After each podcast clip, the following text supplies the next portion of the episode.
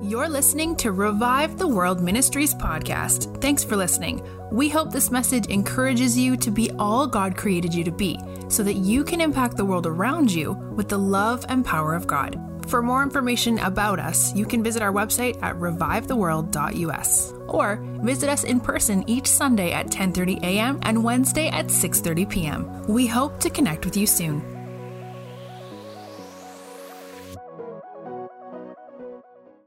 Get to brag on my wife, Lindsay, enough. So I'd like to bring her up in every conversation that I get to. That I can, you know, when you, you talk about you talk about who you love and what you love. I can talk to you for about 10 or 15 minutes and tell you what you probably love the most, what you're most passionate about. It's going to come through in your conversation. All right? So I try to weave Jesus and my wife into all of the conversations that I get into if I possibly can, and I customarily can. but without her, I wouldn't be able to be the effective speaker that, that I am becoming and be able to be the, the person of um, of mercy and, and, love and compassion um, because she's modeled it in front of me. And so, thank you so much for being a great example of what love looks like for me. And she's shown me what it looks like also not to give up on somebody just because they may not have it all together. That someone was was me when we got married early on, and she she stuck it out and um, prayed through and had heard was convinced she heard God and and uh, and it took a little while for the fruit to to say that she was right, but but um, she was, and so I'm as grateful as anyone for that. Oh, Jesus is amazing. Hey Anna, can can you stand up real quick? I've got I've got something for you. I've got a word for you. You can hold your, you can you can have your coffee if you want. I'm just, I don't know that it'll be so good it'll knock you out of your knock it out of your hand. but I had a word for Joe um, at first, do you have pain in your in your right arm? Do you dealing with any pain in your elbow? I thought it felt like it originated in your in your shoulder and it went down to your elbow. I feel like it's nerve pain. I feel like it was associated with some other stuff, but that. Uh, no, it's not nerve pain. It's not nerve pain. Okay, like tendon pain. Okay, yeah, I got it this morning. So, there, elbow pain. Anna, wrote it down. So sometimes some of you may think that I'm practicing hearing God as we, as we all are and modeling something. I'll tell you that in a minute. Um, but I felt like here in a minute when we pray for love to come, that that's, gonna, that's all going to be healed. Um, but first, I wanted to share with you um, something I shared with Joe on Wednesday night. And it wasn't just for him, it's for you too. And um, your dad, who, who just went to heaven, um, there was something that he left for you guys that was, was far greater than um, the inheritance that most children look for, and, and that is stuff and money. There was, um, there was a mantle that was released the moment that your, that your father passed, and, and it, it spread to, to you guys, and, and you got part of it. It was so much. The call on his life, uh, the destiny on his life was so big that it was necessary for it to be passed on to the, to the next generation. And it's, I can even see it like over you right now, and it's going to increase your ability to be able to to bring the reality of the kingdom. You've already been doing that, but I felt like this immediate, as soon as it came on you, just this immediate advancement um, or increase of the things that you've already been doing. Um, and it was, I felt like that there's this, this sovereign increase of grace that came on your life too. Um, so see more miracles. And I'm not just talking about physical healing um, or, or even creative miracles in the realm of the physical, but in the, in the spiritual. To see more people give their lives to Jesus, to see more people set free, and also the physical healing. You know, the whole, the whole body thing, holistic Christianity. And so, Father, thanks so much for what you've placed on Anna, what you've entrusted her with, uh, her family. I thank you. Um, I thank you. We honor the memory of their dad right now. We thank you that he had so much on his life that he didn't get to um, do in this lifetime, and, and, I believe that's the way it's supposed to be.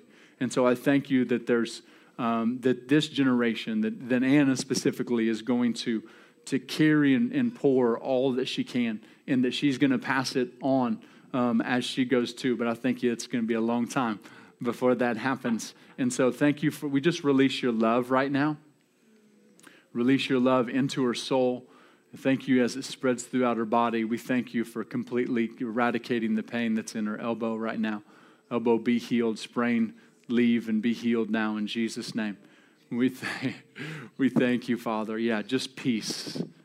Peace upon her in this time of still processing emotion and, and moving forward and on all this and just the grieving process. We thank you for your presence becoming so much more tangible during this time of processing pain in your presence the way that it's supposed to be processed in Jesus' name. Thanks, Lord. Check that elbow out. Anna, tell us how it feels. I kind of do stuff with it. Because it didn't quite heal right from the break. Mm-hmm. That doesn't hurt. That doesn't hurt. Usually when I go like that stretch it, it always hurts. Usually, when you stretch it like that, it hurts and it doesn't hurt now? Yes, Jesus. Come on. Thank you, Lord. Yeah. Thanks so much, Anna. Yeah. Just love you. Um, so good.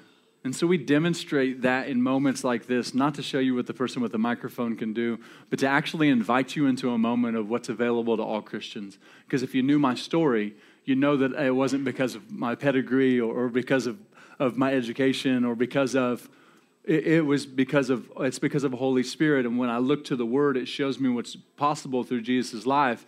And then I get the privilege, along with others around the world, that get to model something for you on stage.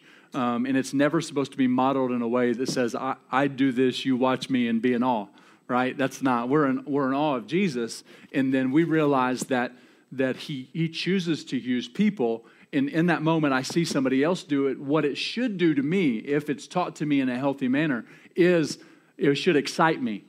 Because I'm like, if God can use them, that means He can use me. And it may not, never be with a microphone on a stage, but the audience of one will be the most important audience that you'll ever have in your life. And so we want it to be modeled for you in here. This is training and equipping. What that means is it's an empowerment of the things of God that you were created to walk in. You were created to walk in this. I've, I've watched, we've watched so many people for the first time. I watched a young man yesterday for the first time pray for someone in, Ros- in Roscoe's Tacos. Right? He'd never seen a miracle before. He was hungry for miracles. I just happened to be at the right place at the right time and got to coach him in praying for this, this miracle. He was with another friend of ours um, from, the, from the Greenwood Vineyard, Elisha Hale. And uh, the young man prays for this other young man, watches his leg lengthen at least an, an inch, and, um, and, and just was flabbergasted at how, I mean, both at the miracle and how easy the miracle was, right? In the middle of, you know, lunchtime in a, in a restaurant. And you just don't, when, when, you're, when you're in love, you just don't care, right? and so we just sung that we're standing in love. And so there may be fear and other opposition that's around you, but it's not supposed to affect us if we don't let it. And so that young man didn't let it affect him. He saw the first miracle he'd ever seen in his life. He'd never seen a miracle with his own eyes, let alone one that he'd prayed for. And then last night, he prays for a young lady that he was with his, you know, with Elisha and this other, uh, other friend of ours, Clay Orander, that's on staff over at the vineyard. And, um, and he prays for a young lady who had been uh, had back pain, severe back pain for a couple years. It may have been longer than that, but I don't want to exaggerate it, but it was at least two years.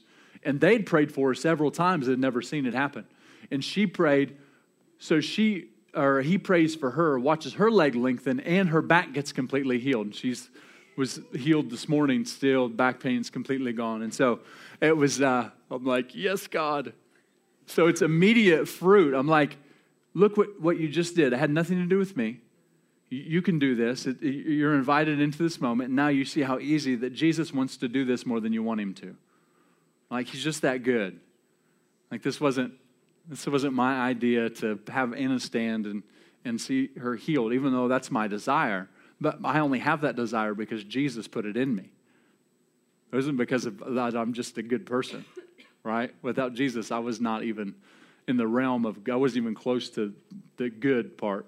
It was there's good and there's another gray area and then there's the black area that's like awful and i was in there somewhere but in a moment, Jesus changes all that. And then you get to participate in seeing miracles happen that impact people's lives. It's not only a miracle that, you know, that reminds Anna and I and all of us of the goodness of God. That He's a good, He's a good God, He's a good Father, good friend, good Lord, good King. he's all those things in one. he's not just one of them, He's all, he's all of them and, and more. We could add a healer into that. So, Jesus is so good. Whew. All right, if you want to turn in your Bibles to 2 Timothy 2. 2 Timothy 2, verse 3. I'm going to read verses 3 through 5. I'm going to pray first, but just wanted to get you in your either physical or di- digital. I don't there's nobody in the room that has a physical Bible. Everybody has digital Bibles, right? I love it when my Bible fits in my pocket. I carry this with me. I carry this physical Bible with me. One, it just feels amazing. I won't tell you what this, the, I won't tell you what it's made out of, just not to offend some of you. But it's just, it's just amazing. It's just, Jason Abney bought it for me. It just lays open. It's a good preaching Bible. But I, don't, I often don't read it because I read my digital Bible all the time.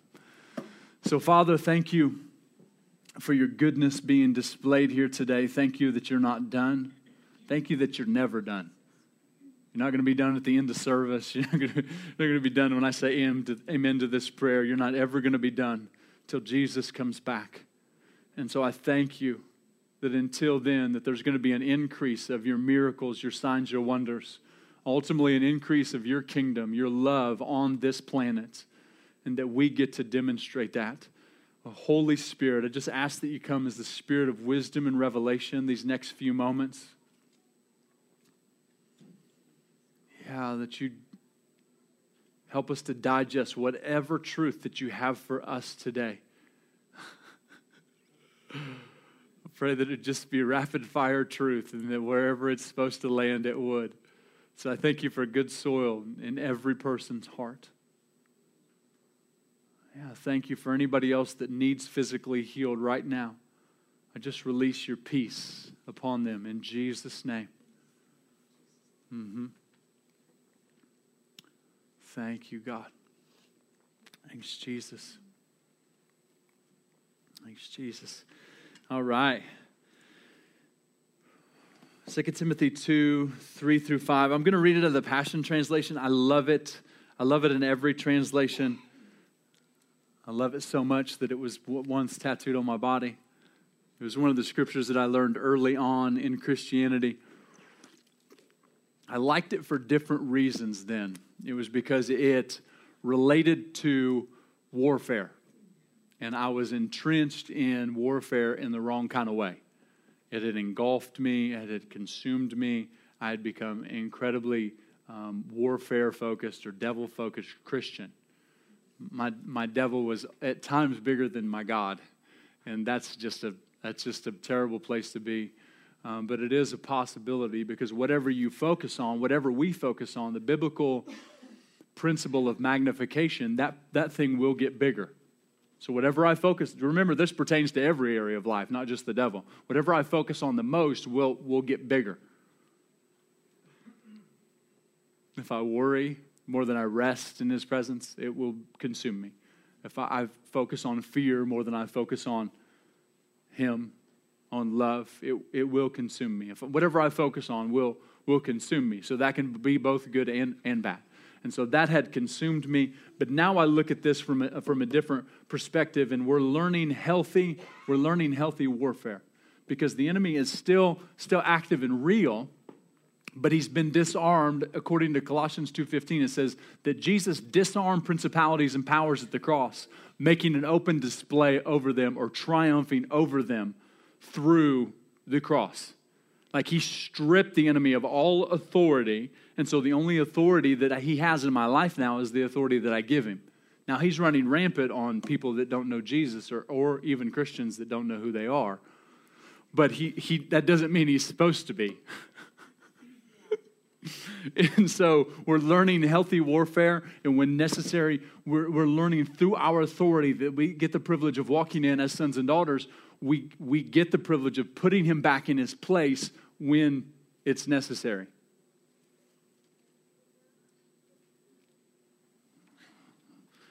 Okay. So, second, second Timothy 3 through, moving on. Second Timothy.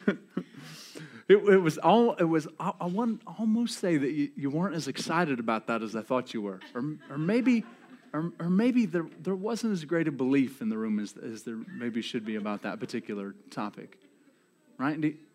I, I hope, I hope we know that, and I mean this in all kindness and love and sincerity, that we have the authority to put the enemy back in his place. It's not out of arrogance or pride that I say that. It's because it's what Jesus paid for us to do. Jesus paid with his life, not only for me to go to heaven, but for me and you and the rest of the body of Christ to show them what Jesus looks like on the earth and to take back every bit of land that the enemy is trespassing on. Every country, every region, every city block, every family, every person. That's what we're, that's what we were created to do. We're seeing it, and we're seeing it happen.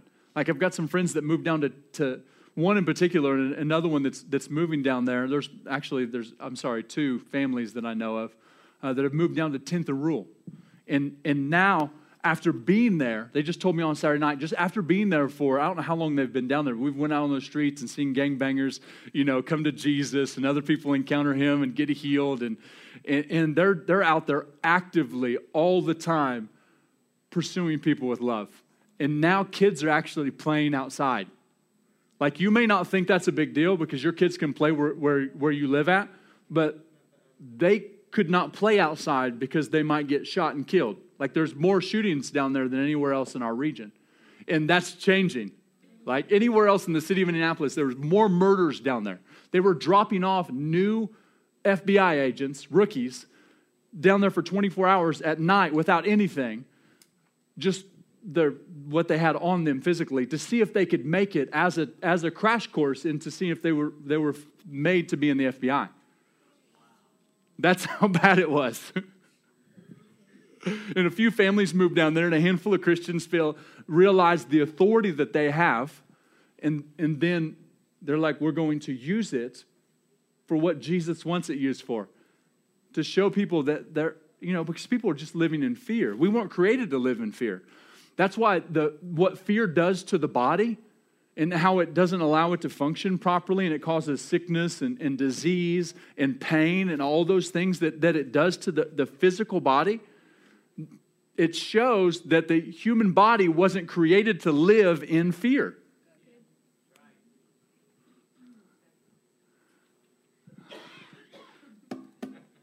Second Timothy 2, 3 through 5. I want to talk to you about a, a, a topic that's come back up into my, my uh, mind. Um, God's reminding me of it. I preached this message, not this way, but I can't preach the same message t- twice the same way.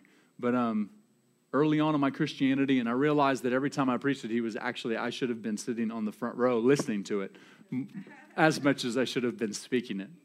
And um, it's about distractions. And I talked about it a little bit on, on, on, on Wednesday night. And um, because John 10 10 says that the devil comes to kill, kill, steal, and destroy, but Jesus comes to give life and give it more abundantly. And so a lot of times we're looking for, for the devil to come in some, some extravagant, like he's going to cause me to be in some car wreck or put, me, put some crazy disease on me or, you know, like destroy all my finances or, oh, it's going to be like a Job-like moment and where, you know, where, where everybody dies and I just don't know what to do. But I, I believe that the enemy often doesn't come like that. Those things happen to people, but a lot of times they're just, it's just life. It's not, I'm not giving the enemy credit for that, right? Just life is life. People get sick, right? Bad things happen to, to good people. I, I, blame, blame placing started in the, in the Garden of Eden and we inherited it. And when I am. when I am prone to place blame, it shows me that I'm still living out of a nature that I wasn't created to. It points back to my old nature because it points all the way back to the fallen, fallen Adam and Eve. Because there, there needs to be blame somewhere. And, and that's, not, that's not the case, right? It doesn't have to be like that. And so the enemy comes to kill, steal, and destroy. But I believe what he comes to kill most often, or more often than not, is he comes to kill my, kill my calling. He comes to destroy my destiny, and he comes to steal my time. Because if he can get you and I so distracted that we never actually accomplish anything for the kingdom, he, may, he can't keep us out of heaven, right? He's not going to be able to keep me out of heaven unless I totally turn my back on God and walk away from him.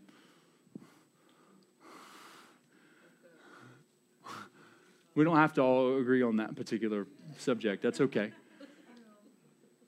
But if he can keep me so distracted that I never accomplish what I'm created to accomplish in the kingdom, then he is in some way won with a small w, right?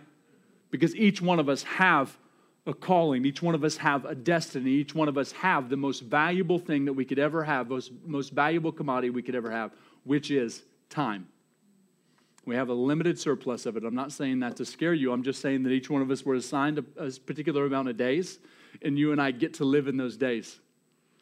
Right? And so I want to make the most of them. And God's been getting my attention recently because I have been distracted at times.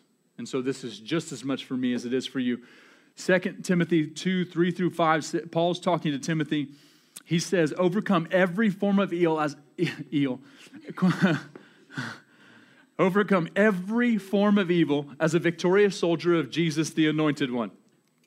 For every soldier called to active duty must divorce himself from the distractions of this world so that he may fully satisfy the one who chose him. That's so good. An athlete who doesn't play by the rules will never receive the trophy. So remain faithful to God. I found it interesting that he actually relates divorcing distraction to being faithful to God.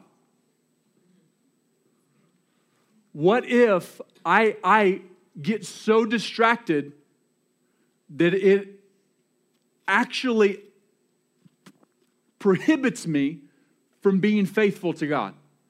Because there's different levels of faithfulness, and we become more responsible for being more faithful the more we walk with God.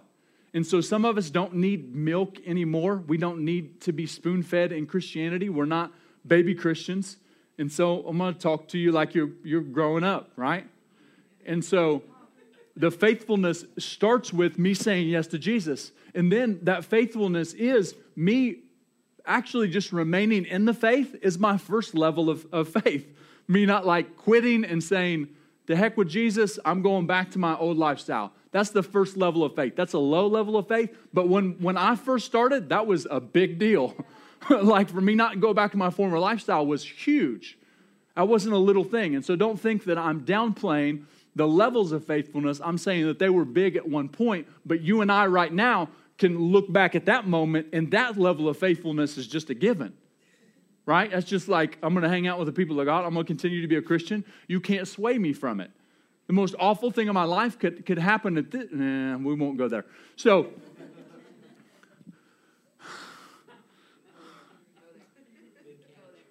So, so the next level of faithfulness would be actually me being faithful to what God has entrusted trusted me with. Like my testimony. If I don't know the Bible, I know that Jesus saved me from something.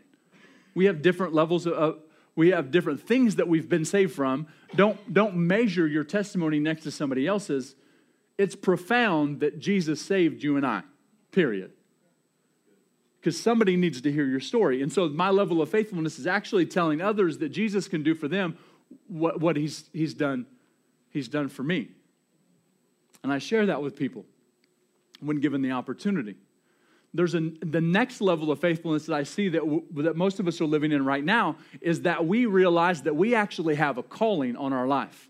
They realize God has a destiny for me and that, that I am to live that particular destiny out. Right? And, and I know that God's giving me the Holy Spirit to operate in the things that Jesus said I could, and He demonstrated for me. It's riddled throughout the New Testament. And then I, I find out what that particular destiny is. And, and if I can't see it, even right now, I still remain faithful to what Jesus has given me. I'm going to love the next person in front of me. If it's in Roscoe Tacos or it's, it's in this building or, or, or at work, wherever it's at, I, am going to be faithful to, to, to steward the love of God that He's poured out of my heart, Romans 5 5, by the Holy Spirit, and I'm going to share that with other people.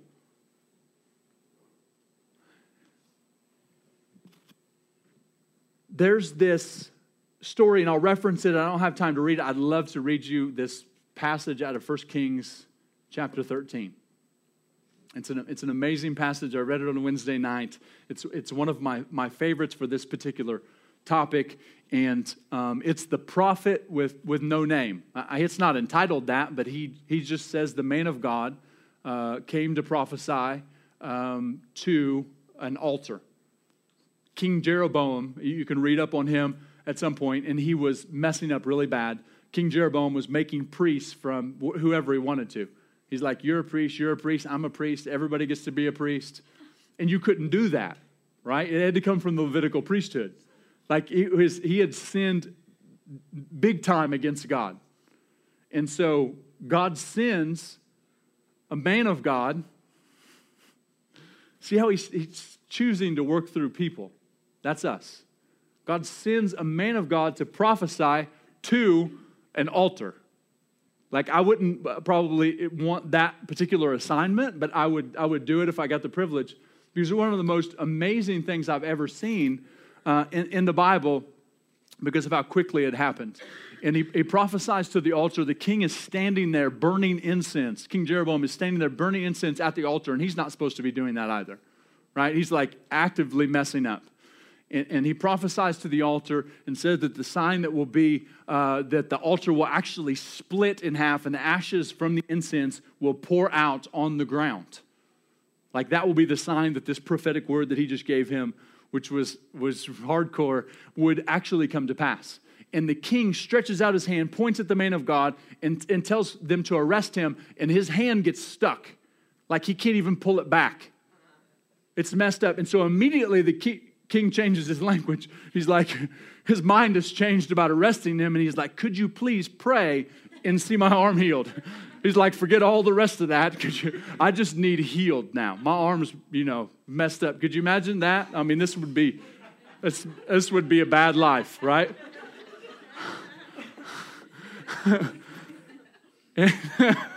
Knocking stuff off. You couldn't go in Walmart. You just, you know, you knock stuff off.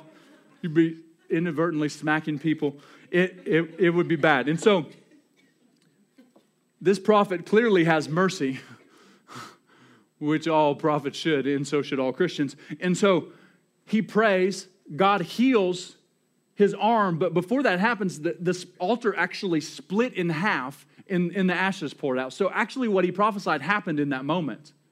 I mean, that's it's the fastest word I ever seen come to pass.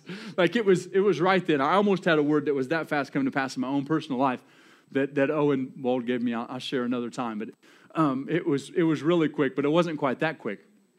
And it happened in this building. And so then after this, this takes place, this miracle takes place, this, this crazy, amazing prophecy takes place, and the sign that, what that it was true takes place, the king invites the prophet back to his house. And the prophet had already been given, which we didn't become privy to until this moment, he'd already been given instruction by God. God had told him, Don't go back the same way you came, and don't eat or drink anything in that particular land that I'm sending you to.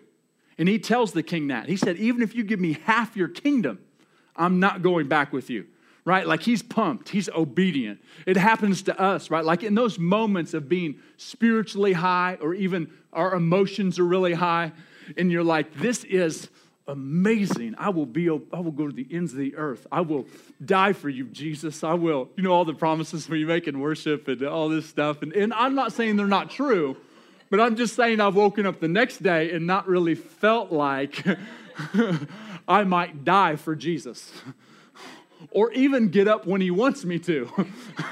I won't even die to me.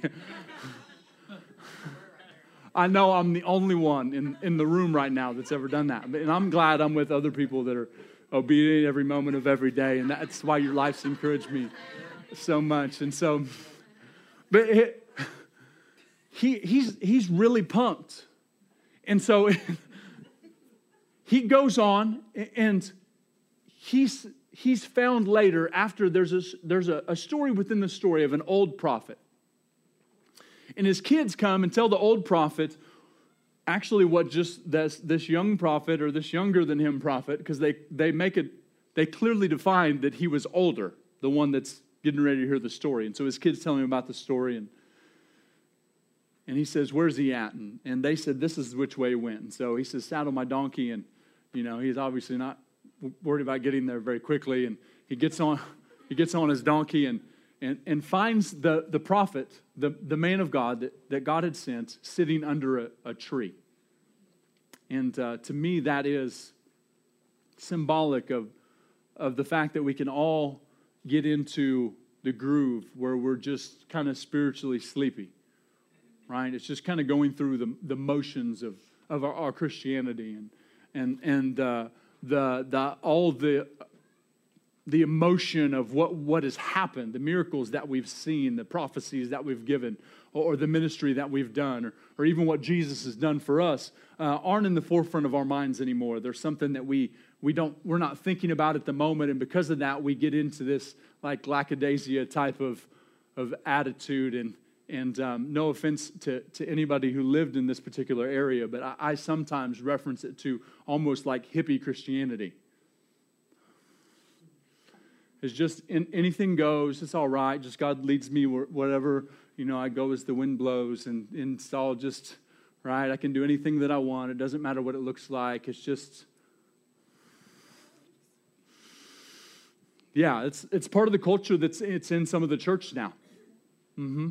I mean, there's all kinds of stuff that's, that's not crept in the church. It's like kick the door in and, and just is yelling, screaming, and is celebrated. Right? And so, I, one of my responsibilities, we just bring awareness to, to things like this. Not, uh, even though a lot of things are permissible, it doesn't mean that they're good for me. And then there are things that aren't even permissible. And you work that out with Jesus and through the Word of God. There's all kinds of them in the New Testament. It's amazing. Because when God tells me don't do something, he, he, in the New Testament, we weren't talking about the old, when he tells me don't do something, he, he's not giving me another list of rules. He's actually pointing me away from somebody I was never created to be. He's like, if this is still a part of your life, you're operating out of an old identity and you're not supposed to. And so if, if you'll say no to that, choose, because you have the power to say no to the old nature, you can actually live out of a divine destiny that's going to bring the influence and the impact and everything that I created you to. Because not only did He create you to use your words to speak to people, but He created you and I to actually be examples of His goodness and His love on the earth. So don't look at it as a list of rules. It actually is a, it's a relational, healthy thing that the Father says to us through love to keep us in a place. Good thing you were sitting right there. to keep us in a place of operating out of everything that He dreamed we would be before the foundation of the world. He chose us in Him before the foundation of the world to be holy and blameless before Him in love. All right? And so he, he's like, he's focused on making sure that that takes place. And so here this prophet is. Looks to me like he's forgotten what's happened. And this old prophet comes and he says, Hey, why don't you come back to my house and eat with me? And he says, He tells him the same thing he told the king, except for the half your kingdom part. He tells him, I can't go back the same way I came. God told me. Can't go back. Can't eat or drink in this place. And then the old prophet lies to him. He says, Well, an angel of the Lord told me for you to come back with me. This, this, this little rabbit trail, but this is why we tell people don't gather around gifting, gather around godly character. Because you'll see in just a minute that this old prophet then gets a word from the Lord. One moment he's lying, one moment he's operating out of, out of prophecy. That doesn't mean that I have godly character. Gifts don't equal character. It's just good, it's good truth, right? I'm grateful for it. It's keeping, it's keeping me in a good place. And so, so he goes back to the house with this particular old prophet, and he's eating, he's eating, drinking, just enjoying himself. And, and then all of a sudden during dinner, you ever had this happen to you? So you're sitting with some Christians, and all of a sudden over dinner, he just one of them gives you a prophetic word, right? But I just have this, this sense that this prophetic word may not have been in the, in the same tone that he normally spoke in. It felt like it might have been in, you know, like old school Pentecost. He got real loud, Thus saith the Lord. And then he gives it to him in King James. You know, he's like, actually, probably give it to him in Hebrew. But, it, and he says that because you've been disobedient to God, you are not going to be buried with your family. He, he tells him, in short, put it in, in, in modern day language, you, you're going to die, you're not making it back home. Right? And so the man of God just continues to eat because you know what I mean? If you're going to die, you might as well die on a full belly. And so he continues to eat, he, he, he drinks, and then he saddles up, the old prophet saddles up his donkey for him, and um, he takes off and tries to make it back home, but he doesn't make it very far because there's a lion that comes out and kills him. Clearly knocks him off of the donkey because in that same passage it says that the lion is standing by his body and so is the donkey as, as people are passing by. And so it's this thing of like the lion wasn't even after the donkey, it was just after killing this particular prophet because he had been disobedient to the word of the Lord. And so, before we go any farther, let me clear up that I am not saying if you're disobedient that you're going to die. this is not that. This is not that. This is, I, I, if, if, if that were true, I'll just use, I wouldn't be here. I'll, you all, I know you're always obedient, so I know you'd all be here, but you'd be without me. Some of you are like, I would have died last week. I would have died 565 times before this moment. I, have just, I, I know we're, we're, you've been a little cheeky and a little funny, but it's just, it's, it's true. We're all disobedient in moments, and, and, and there's grace for that. It isn't that I'm, it isn't that I'm saying that you should be disobedient or that you can be disobedient and it's okay. I'm just saying that there's grace for those moments, right? And, and God's, he, he wants relationship more than he wants anything. And, and the closer that I'm connected to his heart, the more natural it is for me to be obedient to him. Right? The closer that we are connected heart to heart, I, the, it just becomes natural for me to, to be obedient to him. And so I'm not saying that something like that would happen that was under an inferior covenant. A covenant is less than the new covenant, but I am saying this. I am saying that the distractions that are in our life, whether they're the enemy trying to distract us or whether they're just life being life, if we allow it to distract us from our calling, from our destiny, allow it to be a time suck to us, and waste all of our time on things that, that really don't have eternal value then it will kill. It will kill our calling. Right? We will not make the impact that we were created to make.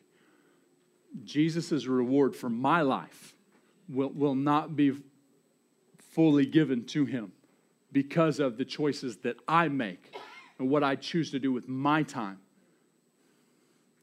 That's the reality of this thing. That's the sobering reality of this thing is that I get a choice every single day how I use my time. All right? And kingdom looks like family, and so it's doing family. It's having relationship. It's spending time with people. It is having it is having fun, having something that refreshes you, things that you enjoy. All right? But there are things that I still spend my time on that aren't necessarily those things that are stealing my time.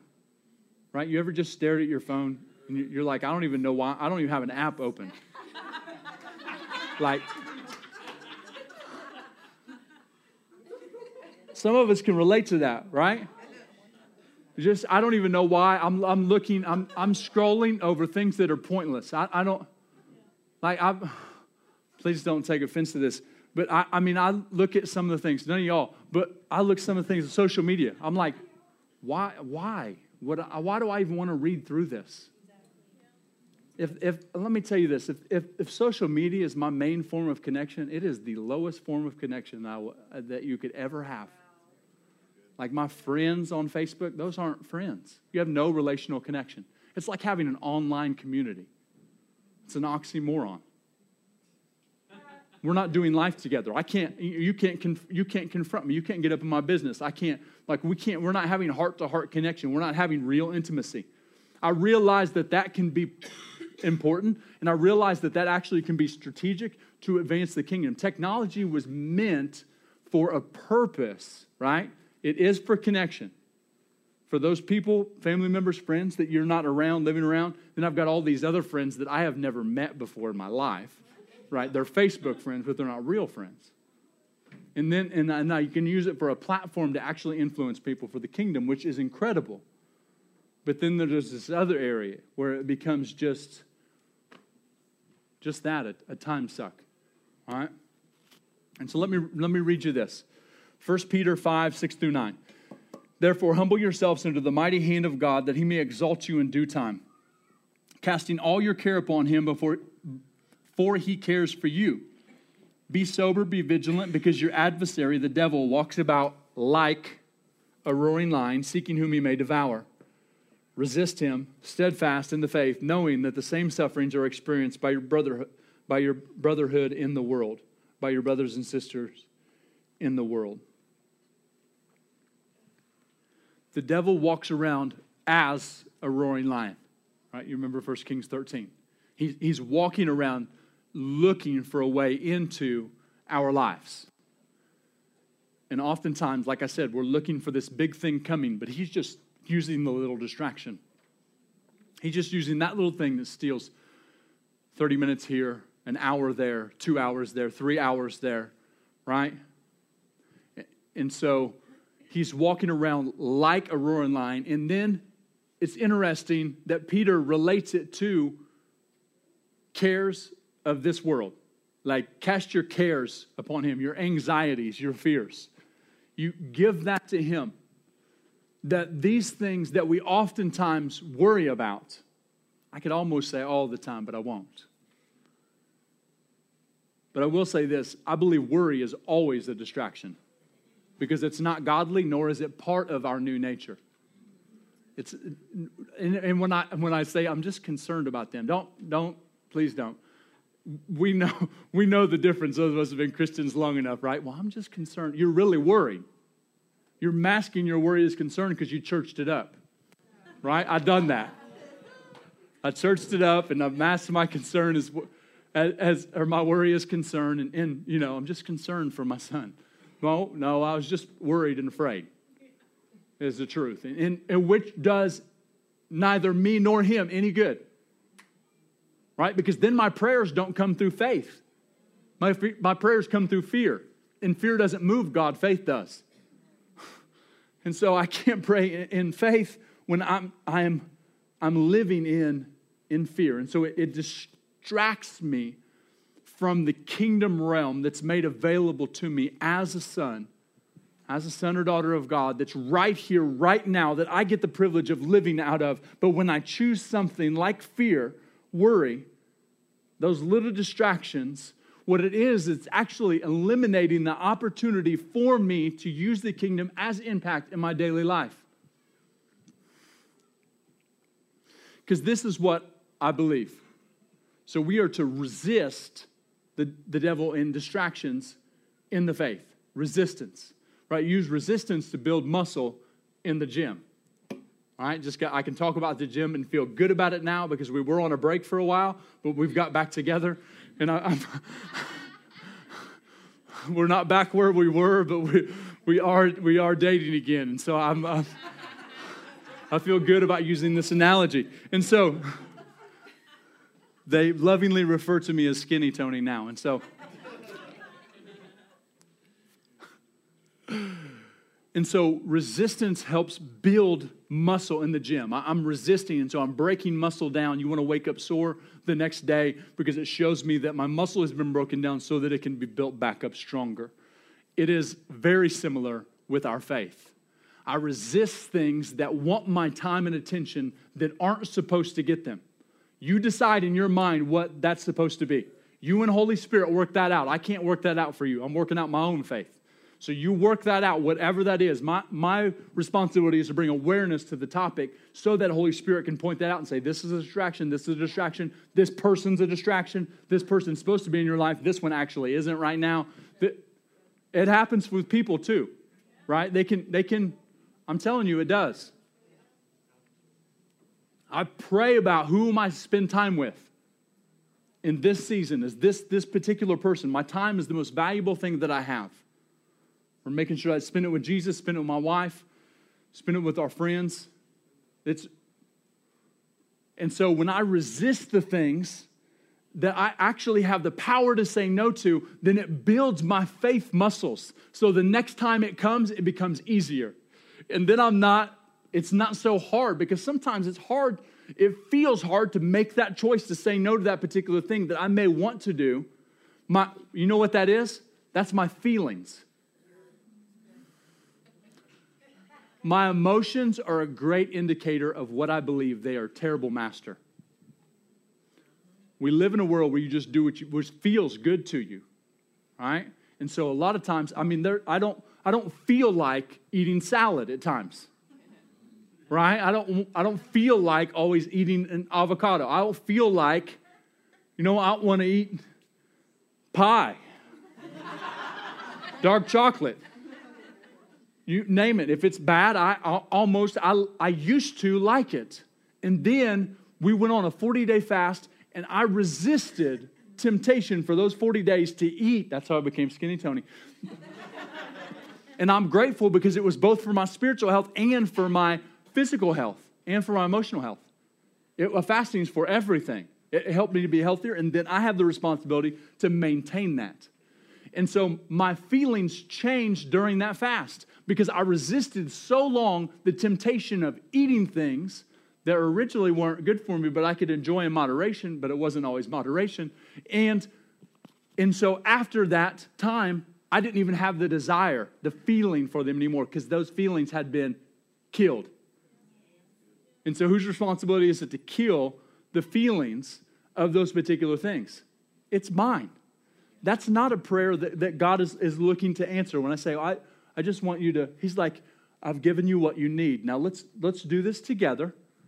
I'm not going to magically just, you know, zap you and this is going to be gone. I'm going to actually, I've given you the power to choose. You have authority over these things in your life, specifically your feelings. So when I don't feel like it, I do it anyway. I'll close with this.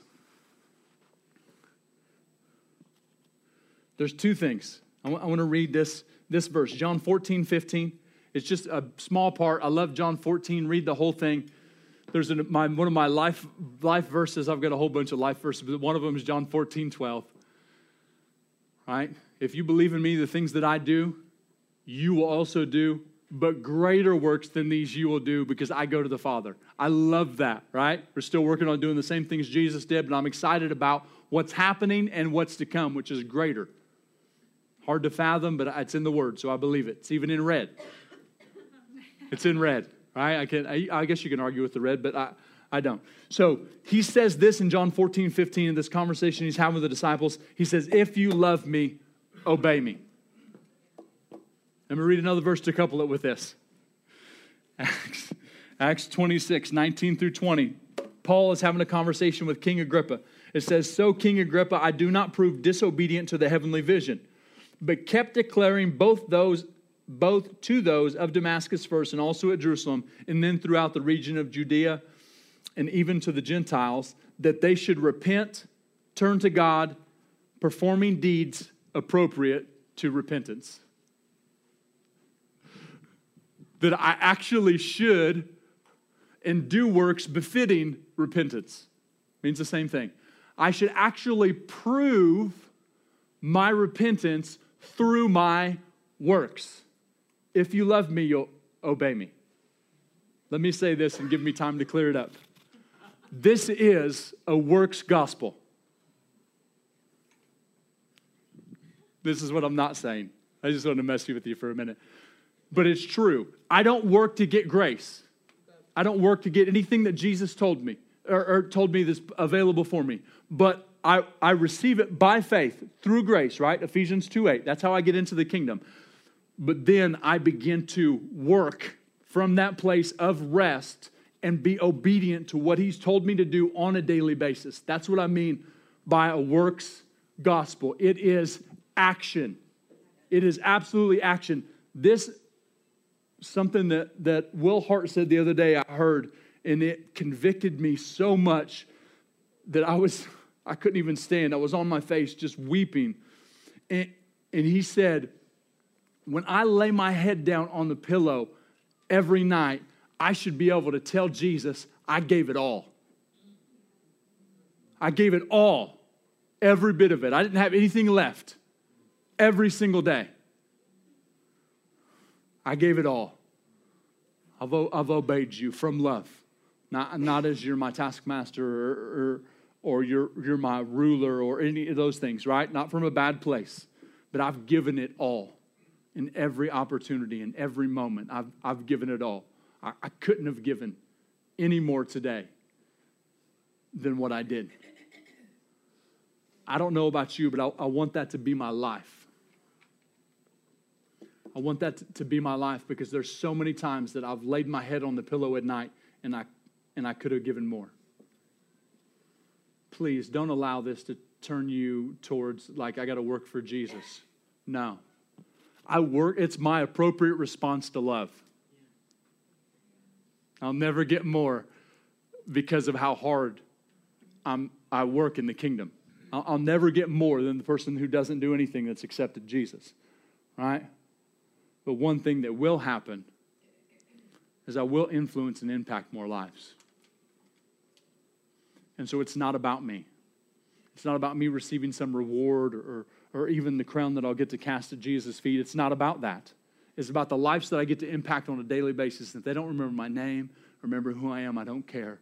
As long as they, they meet Jesus, as long as they fall in love with Jesus, as long as it marks them in a way that actually causes them to begin to and hopefully continue to live out of their calling and their destiny that God planned for them, just like He did for all of us. If you would stand with me. I hope that as I was speaking, that Holy Spirit was, was convicting, convicting your heart. Conviction's a beautiful thing. Please never. T- I know that some people leave churches now because they're convicted. They're like, I don't like, I don't like that. That's not for me. He was not being nice to me. It's, it's, not, it's not about being nice or, or, being mean. It's, it's really about love. And so if, if somebody doesn't say it in a nice way or they're harsh, I understand that that's not right. And I'm not making excuses for people that are just rude and mean. All right? That's, that's not, that's, that shouldn't be an excuse. But I, I, I'm also not making excuses for, for somebody who tells you the truth because they love you. All right? That's why, that's why we tell the truth. That's why I surround myself with people who tell the truth to me who won't pull punches, who won't let me have a pity party, who, you know, and feel sorry for myself. They'll actually call me up, not call me out. And this is one of those things. We were, we were destined to change the world, every single one of us. I don't know what you believe right now, but you were created to change the world. You were created to change the world through love and power. That's it. How you do that, whatever your passion is, whatever that expression looks like, do it it can look a lot of different ways. But you were created to do this. This beautiful, glorious gospel, you and I were created to co labor with Jesus and bring drastic change, not, not only to lives, but, but whole regions, whole nations, to change the spiritual atmosphere. We gotta, I gotta stop thinking so small. We were realize how much impact your life is having when you pray for one person in Kroger's. The whole spiritual atmosphere is shifting and conducive for God to come, the, Jesus to be revealed to people. One, sometimes we, we think that it was just about this one particular person. You and I are in places to change environments, and, and God will in turn change that particular person's life when we step out in, in our obedience, even in the simple things even in the things that look super practical. Don't pigeonhole God and think that it has to look one way, right? So, what's wasting your time? What's, what's wasting your time? I'm doing an inventory of what's wasting my time. What's wasting your time? What's distracting you away from the calling and the destiny you have in your life? Where is the enemy destroying that? Where is the enemy sucking your time? Where are you giving over your time? Because you can't blame him. Remember, you got power over him. So I can't say, oh, it was the devil. No. No, I chose because you're a powerful person, powerful son, powerful daughter. We chose. We take responsibility. All right? It's, a, it's, it's amazing. something I'd never done before, before Jesus. So I'm going to pray that as Holy Spirit comes, and, and I know He's, been remi- he's already been highlighting distractions, but that the power of those distractions would would lose their power and that you would be able to see them for what they are, that we would be able to see them for what they are, so that we can live fully as He created us to and impact all the lives in our city. All right? It's a, it's a huge privilege. This isn't a Sunday thing, Wednesday night thing. This is an everyday, all day gospel. I'm, I'm grateful that I am in a room with people that get that. So, Holy Spirit, come if you would, please. Come, come, come, Holy Spirit. Come.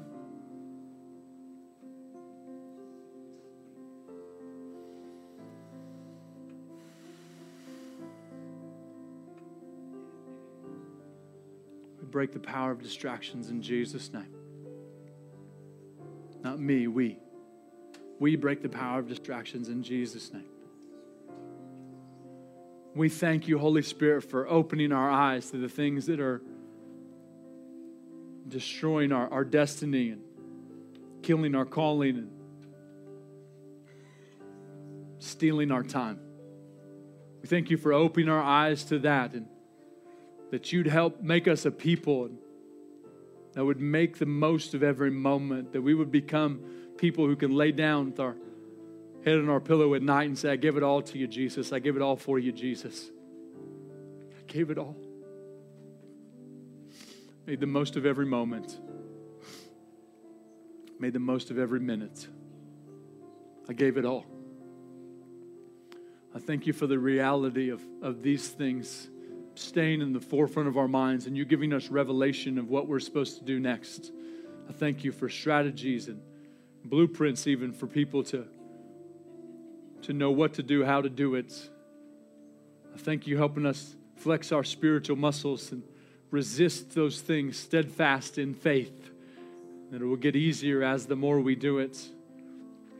Thank you for accountability and real relationships. We tell people around us the things that are distracting us, and so that they can, can ask us. We can check in on, on one another. That was a bad thing. That's a good thing. I hope you don't think that's bad. So I thank you, Father, for healthy family being created. I thank you for how you're creating healthy hearts and connecting us deeper with, with you and, and with one another. Mm, thank you, Jesus. Thank you that we get to live out of this beautiful gospel. We get to live out of it, live it out. Yeah. Yeah. Just pray worry become a distant memory. That even the temptation of worry, I thank you that you remind us that we have the authority over that. That we turn our attention to faith in that moment and, and focus in on your presence, focus in on your love, one of your attributes, focus in on your word. Meaning you're all those things. yeah, thank you. Thank you for reminding us today of who we are as powerful sons and daughters who have authority, to demonstrate your love and power everywhere that we go, to demonstrate your goodness everywhere that we go, that we get to be representations of what you look like. Thank you for holiness and happiness being intertwined in our lives. Thank you for all of the amazing things we get to live out of. Yeah, I just bless what you're doing in the room right now. I pray more of your presence. More of that, more of your presence. More, more, more, God. Thank you for more. Thank you for more. Thank you for helping us steward what we've already been given. Thank you. Thanks for freedom happening. Thank you.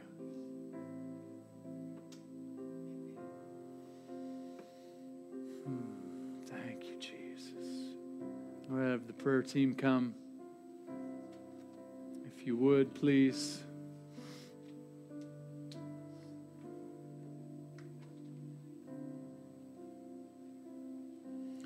We often sing this song, this Lindy Conant. Is that how you pronounce her name? Lindy Conant, uh, Another Wave. We, we, we have sung it. I don't say we often sing it. We often listen to it. We talk about the wave of revival that's coming. I, I, don't, I don't think that, I know there's more coming, but I just believe that it's already here. And I believe we don't even have to label it. All right? They didn't label it in the book of Acts, they just called it normal life. We don't have to call it something. It's just kingdom life. God's here. God's doing things. God's changing lives. And you and I get to be a part of this. Let's go out and do that this week, right? Just loving on somebody. You may, you may not be to the place where you can go out in public and pray for somebody, but you can, you can love somebody, wh- whatever is a little bit past your comfort zone. So listen to somebody. Tell them they're amazing. Tell them Jesus loves them. Never negate the power of, of those words, those three words Jesus loves you. Because when it comes from a heart of love, it will have impact. Just go out and love somebody this week. Be uncomfortable in it, right? Whatever's uncomfortable for you, go out and do it this week. All right, it doesn't have to be a whole lot uncomfortable, just a little bit. We've got, we've got so much to give, so much to give. Yeah, so thanks, Jesus, for everything we have to give. Bless you guys. If you guys need prayer, please come forward. Please don't leave with, with some kind of burden or some worry or, or some kind of uh, pain you got in your body or physical infirmity or sickness. Please come pray with these amazing people. Want to pray for you and probably prophesy over you, encourage you. Thanks for being with us today. We love you guys.